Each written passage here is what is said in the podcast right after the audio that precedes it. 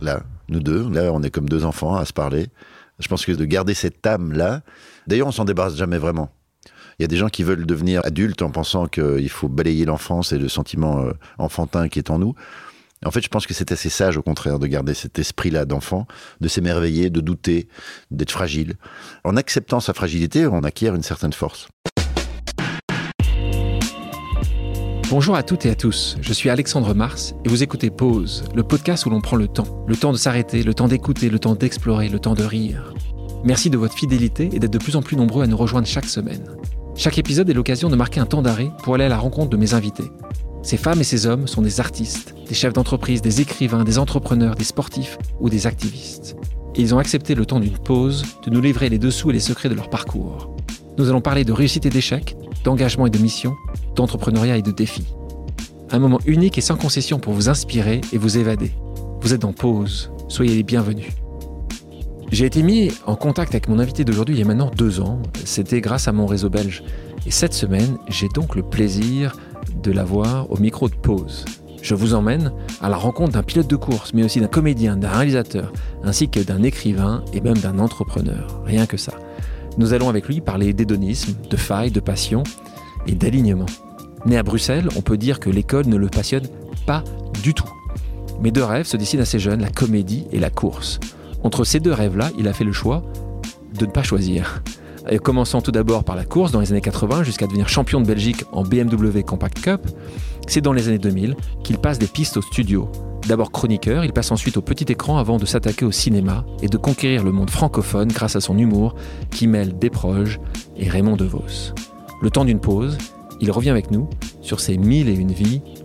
Bonjour Stéphane de Groot. Bonjour. Comment tu vas ?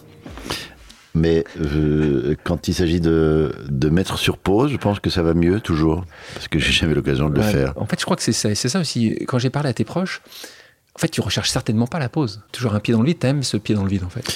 Oui, oui. Alors, c'est pas tant l'idée de tomber dans le vide.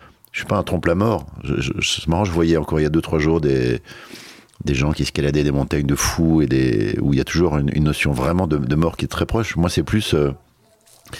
Moi, c'est l'inverse, c'est-à-dire que si... si euh, je, je le dis d'ailleurs dans ma pièce de théâtre, c'est que si on arrête de pédaler, euh, on tombe. Donc, donc, donc je pédale, mais j'aime bien pédaler. Alors, euh, j'aménage des vélos, j'aménage... C'est, c'est, tu, c'est une image que tu donnes d'ailleurs. Tu dis, en fait, il n'y a pas de présent. C'est ce que tu dis dans la pièce. C'est que ce, ce moment-là, c'est qu'il n'y a pas de présent, il y a, y a un passé, un futur. Bien sûr. Mais le présent passe tout de suite. Oui. Donc, c'est, ce, c'est, ta, c'est ta image du vélo, en fait. C'est ça, ah, ce absolument. Exactement. C'est, c'est cette inertie. Je pense que j'ai besoin de cette inertie.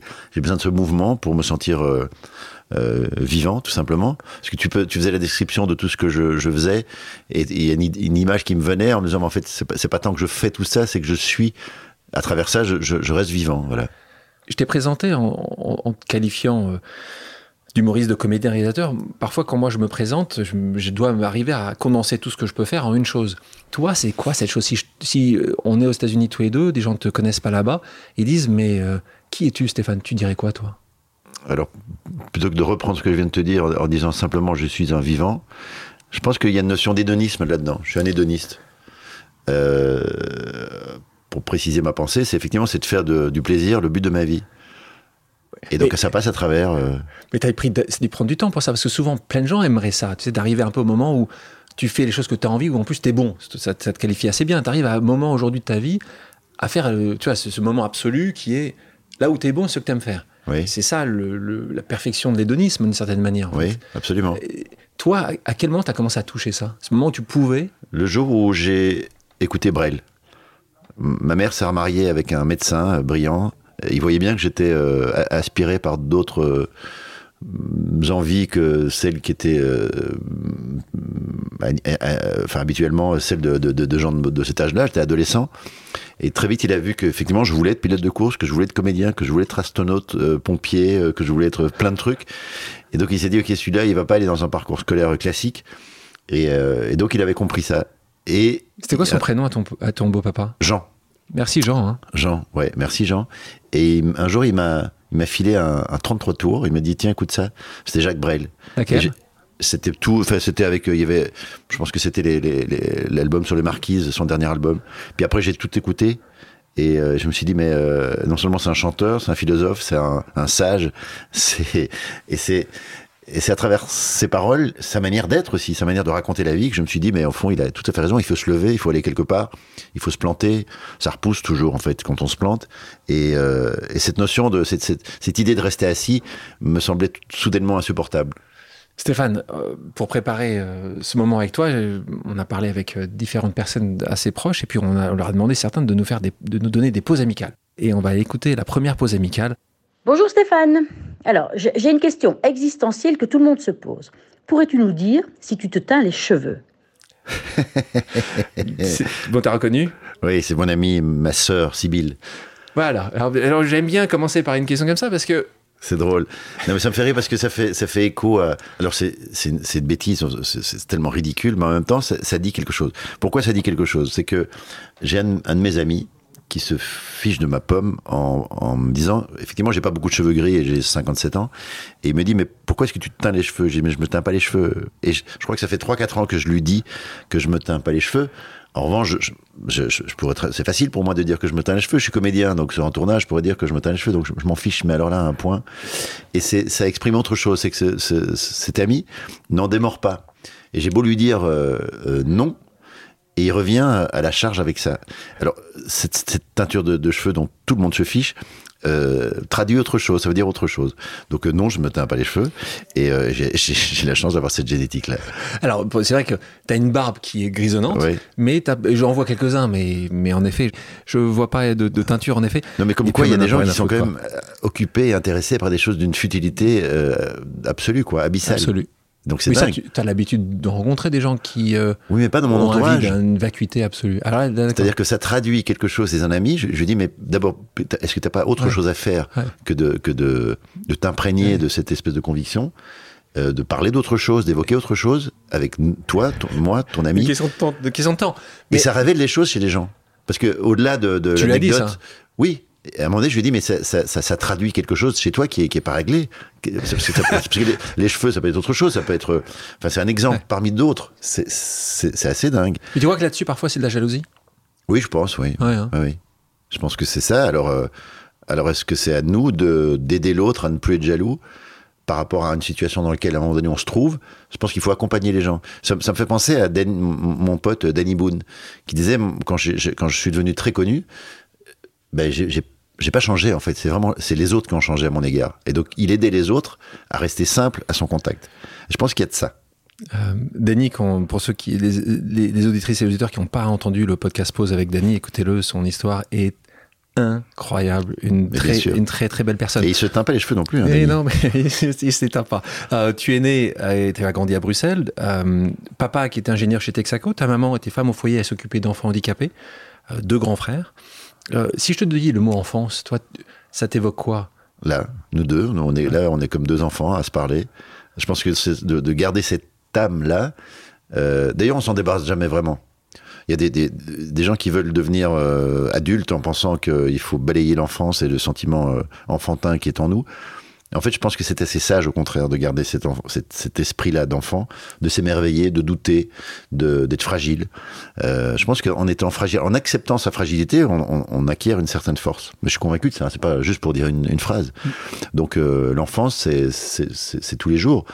J'ai, j'ai aussi comme l'impression qu'on s'est arrêté à un certain âge de notre enfance et que toute notre vie, on, on, on essaye d'aménager cet âge-là, de retrouver les, les odeurs, les saveurs de, d'un instant. Il y a des, je pense qu'il y a aussi des moments où tu deviens adulte, c'est quand tu perds quelqu'un. Euh, toi, c'était arrivé hein, à, oui. à vingt ans, qui était ta petite amie oui, de l'époque. Est-ce que tu penses que des événements comme ça, comme te font passer... Euh, Vite, trop vite peut-être, à un âge adulte où, où, là je le vois dans ce que tu fais, quand je te vois sur scène, quand, quand je t'entends, je vois que tu as envie de t'amuser.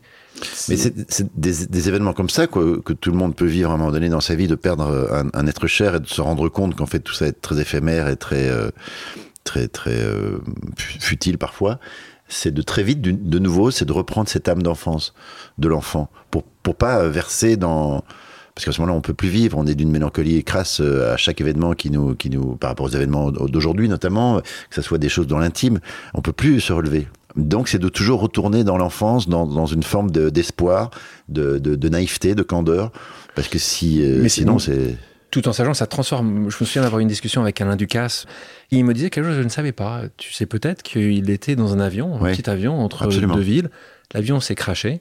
Et, et seul survivant. C'est le seul survivant. Et il m'expliquait, euh, quand il m'en parlait, à ce micro, que ça avait changé sa vie. C'est-à-dire que plus jamais il allait regarder derrière lui, il regardait toujours devant lui. Toi, la perte de quelqu'un que tu mets autant si jeune, lui aussi il était jeune quand il lui est arrivé, un, dans la, un peu plus âgé que toi, mais assez jeune, ça a changé. Tu penses que ça a réussi à changer quelque chose chez toi ? Oui, oui, c'est, c'est, c'est, je me suis dit, euh, il faut que chaque jour soit une vie.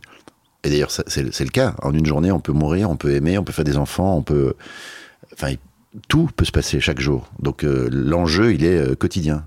Donc, euh, oui, ça a changé quelque chose. Je me suis rendu compte qu'effectivement, euh, on avait euh, tous les jours une nouvelle vie. Et de nouveau, ce sont des phrases comme ça, ça peut paraître énorme, mais c'est, quand, on, quand on intègre complètement ce genre de pensée, ça change notre manière de vivre. Oui, mais tu as deux possibilités. Moi, ça m'est arrivé aussi, euh, il y a sept ans de perdre une personne que j'aimais le plus au monde, qui était mon frère.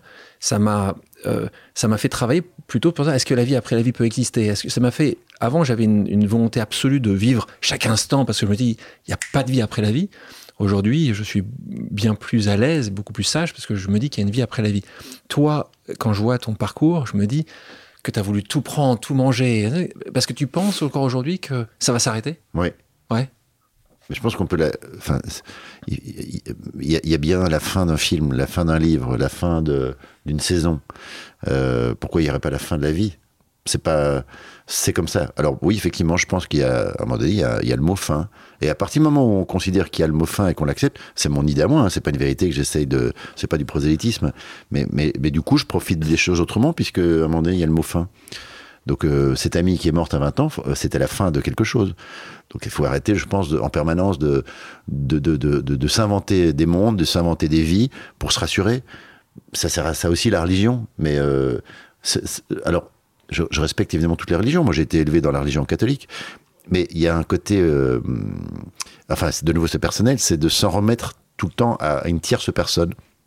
Un dieu, une âme... Pour, pour, pour dire, bah, c'est, au nom de lui ou au nom d'elle, ça va, ça va aller mieux. Non. T'es, t'es, un peu, t'es un peu marxiste là-dessus, l'opium du peuple, en fait. Euh, imaginez que justement, tu vas trouver du bonheur qui va être un peu fabriqué. C'est ça que tu... Je, je pense qu'il y a autant de dieux que d'êtres humains sur Terre. Nous sommes notre propre Dieu et il faut croire en soi, d'abord et avant tout. Euh, on revient sur, sur ton enfance. À l'école, ça a été catastrophique, mmh. euh, puisque tu as redoublé de très nombreuses fois au collège.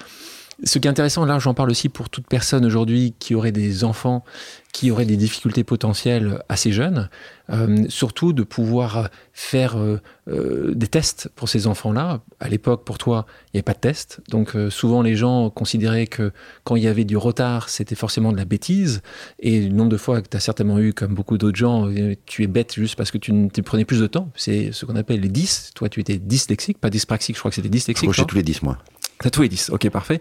Mais donc voilà, donc ça, je pense que euh, la conséquence a été terrible pour toi, j'en suis sûr, au quotidien, de penser que t'étais le, voilà, mauvais, parce que les gens disaient que t'es mauvais juste parce que tu avais une, une, une différence. Absolument, mais tu vois, tu parles de différence. En fait, on est différent par rapport à quelqu'un d'autre qui est soi-disant normal, entre guillemets.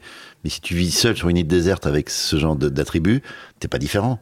Donc c'est, c'est de confronter ta manière de faire ou ta manière d'être aux autres. Donc c'est ça qui crée une différence et c'est ça qui peut créer un problème.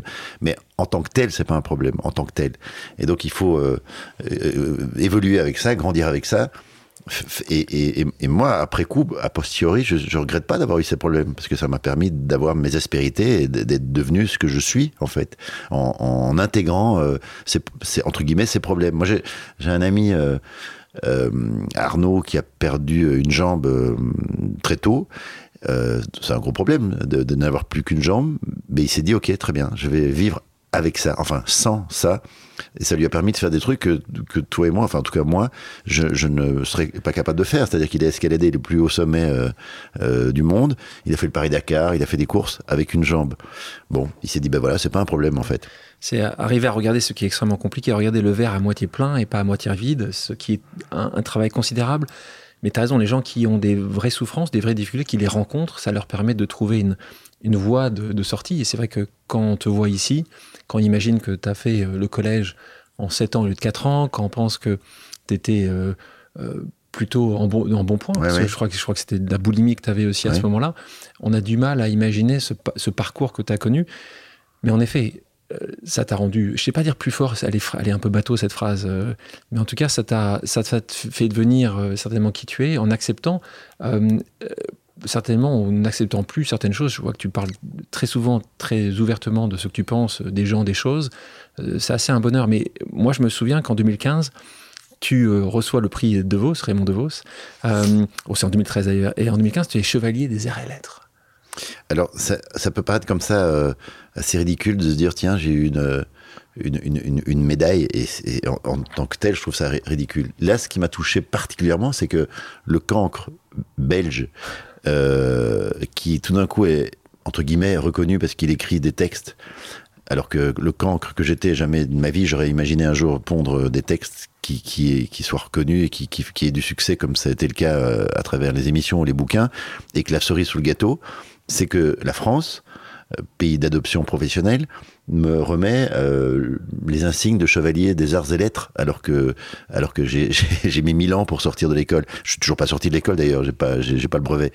Donc c'était le, le le contraste entre ma qualité d'élève et de et, et, et de, de non maîtrise de la langue française technique. Et, et encore aujourd'hui, je sais pas ce que c'est qu'un attribut, ni ni enfin je connais rien à la grammaire.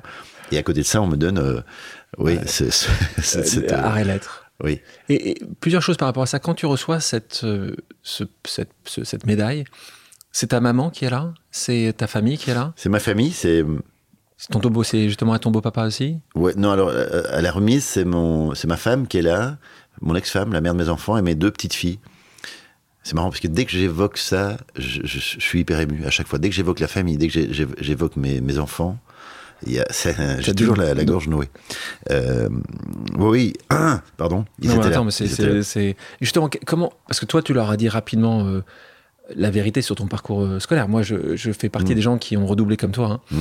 Et, euh, et lorsque j'ai écrit mon premier livre, La Révolution du partage, c'est dans ma première page. J'ai, c'est la première fois que je ça sortait, tu vois. J'ai sorti ça. Voilà, je, j'aime aussi la République parce qu'elle a permis des gens comme moi de redoubler, de continuer une trajectoire. Et mes enfants étaient venus me voir juste après, quand ils ont vu les premières épreuves, en disant « Mais papa, pourquoi euh, tu nous fais travailler et pourquoi tu nous dis que c'est important ?» Et je leur ai démontré le principe de dire « C'est pas de réussir qui est important, c'est de Bien travailler. » Absolument. Et, et toi, comment tu as géré ça avec tes deux filles ? Euh, je, je, par rapport à ce parcours, je, j'ai essayé de le faire comprendre que à refaire, j'aurais préféré étudier, j'aurais préféré euh, maîtriser la langue française pour ce qu'elle a de technique, j'aurais préféré faire le conservatoire pour devenir comédien. Euh, je, tout ça était, était, était est beaucoup mieux en fait. Il se trouve que moi, j'en étais pas capable. Euh, la chance que j'ai eue, c'est que j'étais motivé comme pour, pour, pour dix. J'avais envie de décrocher vraiment la lune, les étoiles, j'avais envie d'aller là-bas, j'avais envie de fabriquer ma fusée. En fait, si on n'a pas de diplôme, si on ne va pas à l'école, il y a intérêt à avoir des notions de bricolage pour fabriquer sa fusée. Et tu penses que, tu penses que le, t'en, voulais, t'en voulais au monde entier à ce moment-là ? Non. Que, tu, pourquoi quel était ton booster dans ce cas-là pour absolument vouloir réussir ? Parce que j'avais le goût de, de, de vivre, tout simplement. Le goût de... Pour moi, vraiment, la vie, c'est comme si c'était euh, Disneyland et qu'il faut... Tout, tout essayer, il faut monter sur toutes les montagnes russes et tous les... Et, et qu'est-ce que tu vois quand, quand Zélie et Ninon, qui sont tes deux filles, ouais. euh, montent sur ces montagnes russes? Tu dis quoi? Tu dis hop hop hop, descendez là, euh, vous Alors, montez bien pas sûr, trop. Mon premier réflexe c'est ça, mais euh, non, moi j'avais plutôt tendance, j'ai plutôt tendance à... à, à alors je, comme n'importe quel papa, je suis soucieux de leur euh, euh, sécurité, mais en même temps, il euh, y a, y a, on, a, on a essayé avec leur maman d'insuffler pas mal de, de, de notions de liberté. En fait, la liberté, ça passe par des trucs peut-être très anodin. Moi, j'ai, j'ai, j'ai eu envie de leur dire qu'il y avait des... Parce que, en tant que parents, on élève nos enfants, on a l'impression que tout ce qu'on va dire, c'est, c'est parole d'évangile et que la, l'éducation passe par là. En fait, je pense que tout ce qu'on dit, c'est un minimum de choses et que la majorité des choses que les enfants peuvent apprendre, c'est, c'est, c'est par eux-mêmes, en fait. C'est inconsciemment tout ce qu'on fait, tout ce qu'on... La manière dont on vit, c'est de ça dont les enfants se nourrissent. Donc l'exemple, il passe par des choses assez inconscientes. Le, je, en revanche, je leur ai dit une chose assez tôt. Je leur ai dit, ce qui est très important, c'est que vous ayez de l'humour. Parce que avoir de l'humour, c'est une forme d'intelligence. C'est, c'est prendre du recul sur les choses. C'est prendre du recul sur soi-même, euh, d'avoir de l'autodérision. Et ça permet d'aborder les choses par, un, par une voie détournée. Euh, et je trouve ça fondamental, en fait, la, la notion d'humour. Ça, ça réglerait bien des problèmes, d'ailleurs. Mais ça veut dire beaucoup, en fait, avoir de l'humour. Un autre sujet, l'aspect physique. Euh, on parlait de, tes, de ta tour de cheveux tout à l'heure, mais surtout toi c'était euh, extrêmement douloureux plus jeune, même chose pour les gens qui nous écoutent, pour les gens qui euh, parce que en fait, des choses qu'on ne choisit pas dans la vie euh, sont physiques, des choses qu'on ne choisit pas forcément. Euh, toi, euh, ces années-là ont été assez dures euh, quand tu étais trop gros ou quand tu, tu disais souvent, que, je ne sais pas si c'est la vérité, c'est comme ça que tu le décris, que c'était ta maman qui te faisait trop manger. Alors il y, y a ça, après les conséquences, je pense que tous les adolescents du monde ont un problème à un moment donné avec leur physique. Et, et, et la crise d'adolescence, c'est ça, c'est qu'à un moment donné, on devient quelqu'un d'autre, on ne comprend pas euh, qui on devient, à quoi on ressemble. Et moi, en l'occurrence, j'étais, effectivement, j'étais gros, et c'est le regard des autres qui me faisait comprendre que j'étais différent physiquement. Difficile d'être différent physiquement quand on est ado. Euh, on essaie de, au contraire, on essaie de se, de se ranger dans le moule, de ressembler à tout le monde, euh, à travers les vêtements, d'avoir le, les vêtements à la mode, euh, d'avoir le truc qui compte pour tout le monde, d'avoir le même téléphone que celui qui compte. Euh, donc, c'est difficile de sortir du lot à, à l'adolescence. Donc moi, effectivement, physiquement, je sortais du lot. Euh, mais effectivement, parce que je mangeais, euh, peut-être pour compenser, j'en sais rien. Là, c'est, on part dans. Mais tu, le... ouais, mais tu voulais sortir justement du lot en étant. Ah non, je voulais pas sortir du lot en mangeant trop. Au contraire, je voulais. Euh, Et dans le rang, quoi. Ouais, j'étais complexé par ça. Ma, ma mère me déposait, je me souviens, elle me déposait euh, à, des, à des, des, des cours de, pas de, de foot, mais c'était du, du hockey sur gazon. J'étais tellement complexé d'être en short que je me cachais dans la forêt le temps euh, de, de l'heure de, de soi-disant de cours. Je n'allais pas au cours. Je me mettais de la terre sur, les, sur mes grosses cuisses et quand elle venait me chercher, je lui disais, bah, c'était super en fait. Hein. Et donc, à, à ce moment-là, ça, ça marque quand même un, un, un adolescent. Pareil, j'étais chez les scouts. Euh, je, je détestais les scouts parce que je devais me mettre en, en short. short. Et, très complexé. Et, et, et qu'est-ce qui aurait été aujourd'hui avec le, le, le règne des réseaux sociaux? Ça aurait été une, un enfer encore. Ah ben on le voit, que les enfants qui sont harcelés, et puis euh, c'est sûr que les, les réseaux sociaux, après, ça prend des, des, des proportions, des dimensions hors normes. C'est, euh, c'est pour ça que je disais qu'il faut être... Il faut croire en soi, il faut, il faut, il faut être sourd à, à certaines choses qu'on vous balance. Et même, mais même encore aujourd'hui, quand on développe un, un projet artistique ou quand on a une, une idée personnelle, on, il faut entendre ce qu'on dit, il ne faut pas tout écouter. Parce que vous allez en parler à dix personnes et puis euh, ben, tu, tu, tu vas avoir dix avis différents. C'est pour ça que je, je trouve ça vraiment essentiel de croire en soi. Mmh. Et, et quand je parlais de, euh, par rapport à mes enfants d'avoir de l'humour, c'est, c'est une manière de se positionner par rapport à ce qu'on... ce qu'on te raconte et, et, et de voir la vie. Je suis d'accord, mais regardons le sujet aussi. Quand croire en soi, c'est quand tes parents t'inondent d'amour aussi et de confiance. Euh, c'est le cas d'Odile, donc ton, la maman de tes, de tes deux filles. Et toi, vous leur, les avez inondés d'amour, vos enfants. Donc oui. euh, elles vont certainement plus croire en elles et croire que c'est faisable. Sûrement. Euh, toi, comment tu l'as vu? Toi qui étais une fa... comme tes enfants, une famille divorcée, euh, euh, comment tu l'as vécu cette conscience? Toi, là, je te vois, t'es dyslexique. T'es euh, le plus gros de, de, de, de, ton, de ta classe. Où, où t'as cette confiance en toi? Elle vient d'où? C'est maman qui t'a inondé d'amour? C'est ton, oui, beau-papa, ton beau-papa qui croyait beaucoup en toi, faut le dire. Hein. Ah oui, j'ai, j'ai pas manqué d'amour quand j'étais adolescent. J'ai une adolescence plutôt heureuse dans le cadre familial. Enfin, j'ai, j'ai, euh, alors, c'est vrai que d'être aimé par ses proches, c'est, c'est quand même très très important. Hein. Après, sinon, on passe une vie à essayer de... Ré- donner de l'amour, ouais. Donner de l'amour, essentiel. Ça, c'est sûr. Et ça paraît bateau comme ça, mais c'est, c'est quand même... Euh, C'est, c'est la base de tout. Et pour ceux qui ne l'ont pas eu toute leur vie, ils vont, ils vont, ils vont le rechercher, cet amour-là, ces failles, ces manquements. Donc je sais pas, moi je pense que oui, c'est en voyant, euh, c'est en voyant, c'est en voyant les autres faire. Euh, j'en ai déjà parlé euh, dans des interviews, mais c'est, je voyais euh, Jean-Louis Trintignant, euh, pilote de course, comédien, donc je me dis donc que c'est possible de faire les deux. Je voyais euh, les films de, de Claude Lelouch, donc je me dis tiens, ce cinéma-là qui, qui est au, au plus près de la vie, et des, je me dis tiens, ça, ça me plaît bien. C'est en regardant autour de moi, je, je me dis, en, en voyant Louis de Funès, je me dis mais j'ai envie d'être comédien, j'ai envie de faire rire les gens. C'est, quand tu fais rire, t'es aimé des autres. Donc, euh, t'avais quand même ce besoin-là aussi, évidemment. Mais on a tous besoin de bien ça. Sûr. Alors ça passe par euh, différentes disciplines. Je crois que ça se calme, ça se calme après peut-être, non?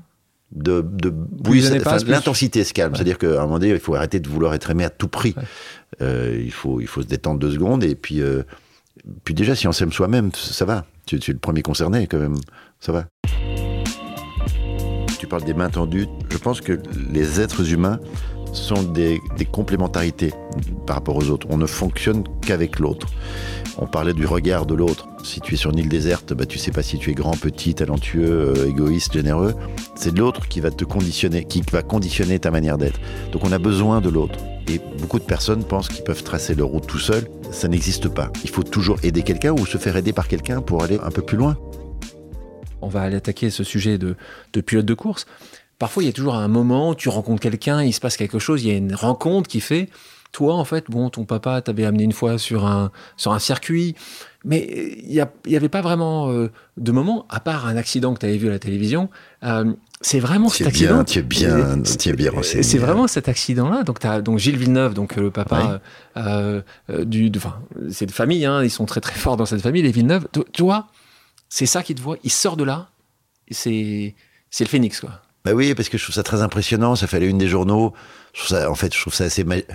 majestueux, c'est un terme bizarre quand on voit la mort de quelqu'un, mais je, je trouve que c'est, c'est un chevalier des temps modernes qui, qui se loupe dans les flammes, et, et je me dis, mais c'est, c'est un destin hors norme, et je me dis, j'ai envie d'avoir un destin hors norme. C'est ça, en fait, tu dis, je, je veux être hors différent. Norme, oui, hors norme. Je veux pas être dans la norme. Tu veux pas être dans la norme.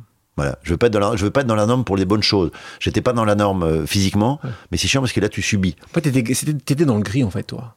Je voulais, oui, je voulais, je voulais de la couleur. Ouais, c'est ça. Je voulais, je voulais euh, du, du relief, ce que j'ai toujours, ce que j'ai encore aujourd'hui. Je suis très heureux d'avoir la vie que j'ai dans ces formes de relief, dans ces, des univers différents. Donc, tu vois ça, Gilles Villeneuve, pour, pour, faut expliquer ce qui c'était. C'était un champion de Formule un très connu, canadien, et qui avait eu donc un accident sur le circuit euh, de Zolder, les, les essais du circuit de Zolder, il se tue à Zolder, qui est en Belgique. Et ça fait la une des journaux, et puis ouais, euh, il, il meurt dans une voiture qui s'éclate contre une barrière. Et je me dis, waouh, c'est ça que je veux faire. Voilà. Euh, Bonjour à tous. euh, d'ailleurs, ce qui est aussi à savoir, c'est que quelques années après, plusieurs années après, t'as un accident aussi euh, grave. Où j'ai eu deux, trois accidents, mais voilà, je suis encore, aussi, là, pour, aussi, je suis encore là pour en parler. Donc oui, mais sauf que là aussi, t'es... alors peut-être que les protections étaient mieux faites à ce moment-là, encore moins bien qu'aujourd'hui, mais là aussi, une fois, tu rentres toi aussi euh, dans oui, un mur, et c'est les gens, quand tu sors de ce mur, ils disent, mais c'est pas toi, c'est ça? Oui, c'est ça, oui. J'avais plus de frein sur le circuit de Spa-Francorchamps, qui est très rapide, et puis effectivement, je, je m'empale... Euh... Enfin, je, je, j'explose des barrières de sécurité. Je pense que je suis mort et je me dis, tiens, ben, donc la vie d'après, c'est la même que celle d'avant. T'as si pensé ça, que... vraiment? Ah oui, vraiment. Je me suis dit, mais c'est pas possible que je sorte de là vivant. T'as pensé à quoi quand, quand, t'as, quand, t'as, quand t'as vu que... T'as, t'as vu quoi? T'as vu vraiment défiler? Les gens se posent la question comme ça. Là, t'as vu la mort. Parce que mais... t'étais sûr que t'allais mourir. Oui, alors j'ai, j'ai pas eu ce, ce schéma-là comme on peut l'entendre. Ou voir dans les films. Oui, je me dis, en fait, ça va, ça va se passer très vite. J'espère ne pas avoir trop mal. Mais c'est, ça là, va... tu, c'est là que tu dis? Oui, je me dis, ah, tu vois, tu fermes un peu les yeux, tu dis, pff, voilà là. Et en même temps, j'y croyais pas trop, comme s'il y avait, comme ça avait un, un, une intuition de dire non, mais ça, c'est, c'est possible que ça soit maintenant, mais ça va pas être maintenant. Donc, tu, pourquoi tu voulais être différent euh, sur la partie comédien? C'est vraiment, euh, tu vois, Paul Newman, Jean-Louis Trintignant, c'est, c'est vraiment ça qui te fait dire, bah, c'est qu'il y a des gens qui sont, ils sont au-dessus de la mêlée, ces gens-là. C'est, oui. Ils sont exceptionnels sur deux aspects. C'est vraiment ça qui t'intéresse, tu cherches à ce point-là. Ah, tu dis, il fallait... Je trouve ça, ça a la gueule de vouloir être Paul Newman. Ah, Steve c'est... McQueen, on en parle encore aujourd'hui, et des photos de lui. Ah, parce qu'il était ses... beau, en plus. Il était beau, mais euh, Brel, il... Brel avec, le, avec le temps, on a, on a trouvé qu'il était beau. Gainsbourg, c'est pareil. Ce que tu disais tout à l'heure, euh, tu parlais de, de, du physique, et, euh, et qu'il faut accepter quand on n'est pas très beau, enfin, de, de son, son physique. Mais c'est, c'est, ces gens-là, ils sont devenus beaux. Alors, c'est très subjectif. Euh, ma voisine, elle va peut-être trouver que Paul Newman, il n'était pas beau. Donc c'est... Moi, j'ai je... pas trouvé grand monde qui disait que Paul Newman ou Brad Pitt n'était pas beau. Hein. Donc, euh, je sais pas si t'en as, toi, des gens, mais moi, autour de moi, Brad Pitt, il, il... Hein, il, a, il gagne à chaque c'est, fois. Hein. Ça, c'est sûr. mais, euh, euh... Ouais, mais, mais là... C'est tu dis... des... En fait, ce sont des, des, des représentations, ce sont des symboles, et j'avais envie de, d'embrasser ces symboles et de me dire, moi aussi, j'ai envie d'avoir en, en, du moins l'illusion que ce que je vais faire soit quelque chose de... J'aurais pas pu, moi, être fonctionnaire, alors, j'ai beaucoup de respect pour les fonctionnaires, mais d'avoir euh, des, des horaires bien précises, le matin, le soir, euh, d'avoir une heure ou une heure et demie à midi pour les déjeuner et puis revenir, je, je, je ne suis pas capable de faire ça. Et donc, je me suis dit, pour ne pas devoir, pour ne pas être obligé à, à faire ça, je vais tout faire pour, pour, pour casser les codes de, de, de, de, de, toutes ces hor- de tous ces horaires, de, de, des lieux de travail. Je voulais travailler... Euh... Oui, je, me, je voulais me sentir libre. C'est ça, c'était la liberté, c'est la liberté. C'est la liberté que tu cherchais. Tu as eu du succès avec tes filles quand tu étais plus jeune? J'avais pas du tout de succès avec les filles euh, adolescentes. Et je me suis rattrapé après. C'est, c'est aux grandes dames de... Non, mais c'est vrai, je, je, elle le sait, j'en ai parlé avec, avec ma femme. Mais euh, à un moment donné, quand, quand le succès est arrivé... Euh, c'est pas que je, je répondais aux sirènes, c'est juste que je me suis, euh, je me suis dit ah mais donc, donc je peux en avoir du succès avec les femmes. C'est, c'était une découverte en fait. Et, et voilà, donc ouais. c'est, c'est, c'était compliqué à gérer. Euh... Avec ton, avec, avec Odile. Oui, c'est, c'est pas compatible hein, de, le mariage avec euh, la séduction et et de, de d'emmagasiner ça et de, de, de trouver ça assez plaisant. Donc tu vas devenir un très bon euh, pilote automobile, euh, excellent même. Mais ça met du temps à devenir bon et devenir euh, peut-être très bon au point de gagner des championnats, parce qu'au début, c'était plus l'apparat, l'apparat qui me plaisait. C'était d'avoir un casque, une combinaison. Je trouvais ça chouette. Je savais pas si j'étais bon pilote. Quand tu vois les, aujourd'hui, je sais pas moi, Max Verstappen, ouais. lui, il savait à huit ans que c'était un, un pilote d'exception. Donc son, son destin est celui-là parce que c'était un pilote exceptionnel. Expliquons quand même aux gens, aujourd'hui la Formule un, ça se passe toujours de la même manière. Les jeunes sont vus très tôt, ils font du karting après. Très, très tôt. Ça coûte très cher. Très tôt, ils le font. Très cher, mais il y a aussi des gens qui font les choses différemment. On prend l'exemple de Esteban Ocon, qu'on aime beaucoup ici, qui était ici il n'y a pas longtemps de ça, qui explique que c'est son papa et sa maman qui ont vendu leur garage. Oui. Ils n'avaient pas beaucoup d'argent, ils étaient passionnés euh, de sport automobile pour que Esteban devienne l'énorme, l'immense champion que c'est. Toi, tu prends une voie qui n'a rien à voir avec ça. Tu fais pas de karting, tu arrives un peu plus tard. Euh, Comment tu l'as vu là ? T'avais pas vu que c'était quand même pas forcément la, la voie idéale et royale pour y arriver ? Non, parce que si tu le vois, c'est, tu, tu, tu, tu ne vas pas. Peut-être tu ne vas pas. Donc moi j'avais rien vu, moi j'ai, j'ai, j'ai foncé tête baissée, j'étais trop âgé pour euh, imaginer me retrouver en, en F un, plus, bien sûr. J'étais pas du tout dans un environnement comme les parents d'Esteban qui me ouais. déposaient euh, au circuit pour que je, j'aille rouler en karting, donc j'avais pas du tout cette culture-là, j'avais rien en fait, j'avais pas le moindre élément, je connaissais personne dans cet univers-là, c'était juste l'envie. Mais tu savais conduire déjà ? Bien ? Oui, j'ai, j'ai conduit tôt. Comment tu savais que tu...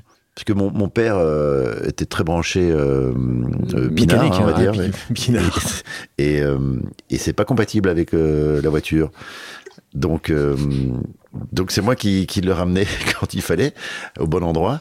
Et c'était donc très tôt, en fait. Ah, c'était... Très jeune, tu veux dire ? Oui, oui, j'avais douze treize ans et je prenais les, les clés de la, de la voiture de mon père. Donc c'est, oui, j'ai commencé très tôt. D'accord. Mais, mais ça t'amène pas en F un hein, de conduire ton père qui est à l'envers.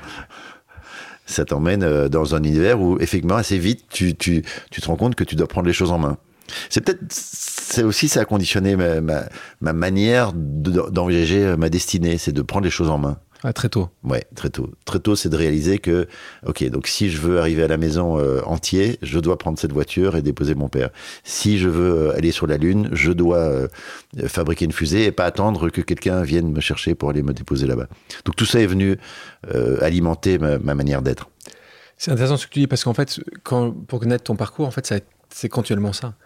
Tu, quand tu, aujourd'hui, tu euh, écris une pièce qui est exceptionnelle, t'attends pas quelqu'un vienne l'écrire pour toi, tu l'écris et en plus tu la mets en scène, tu vas jouer. Donc en fait, t'as un modèle où en fait continuellement tu t'es dit si personne, euh, si je dois attendre quelqu'un, ça arrivera jamais parce que tu n'avais bon pas, pas tout, forcément surtout comme ça tout ce que t'as fait.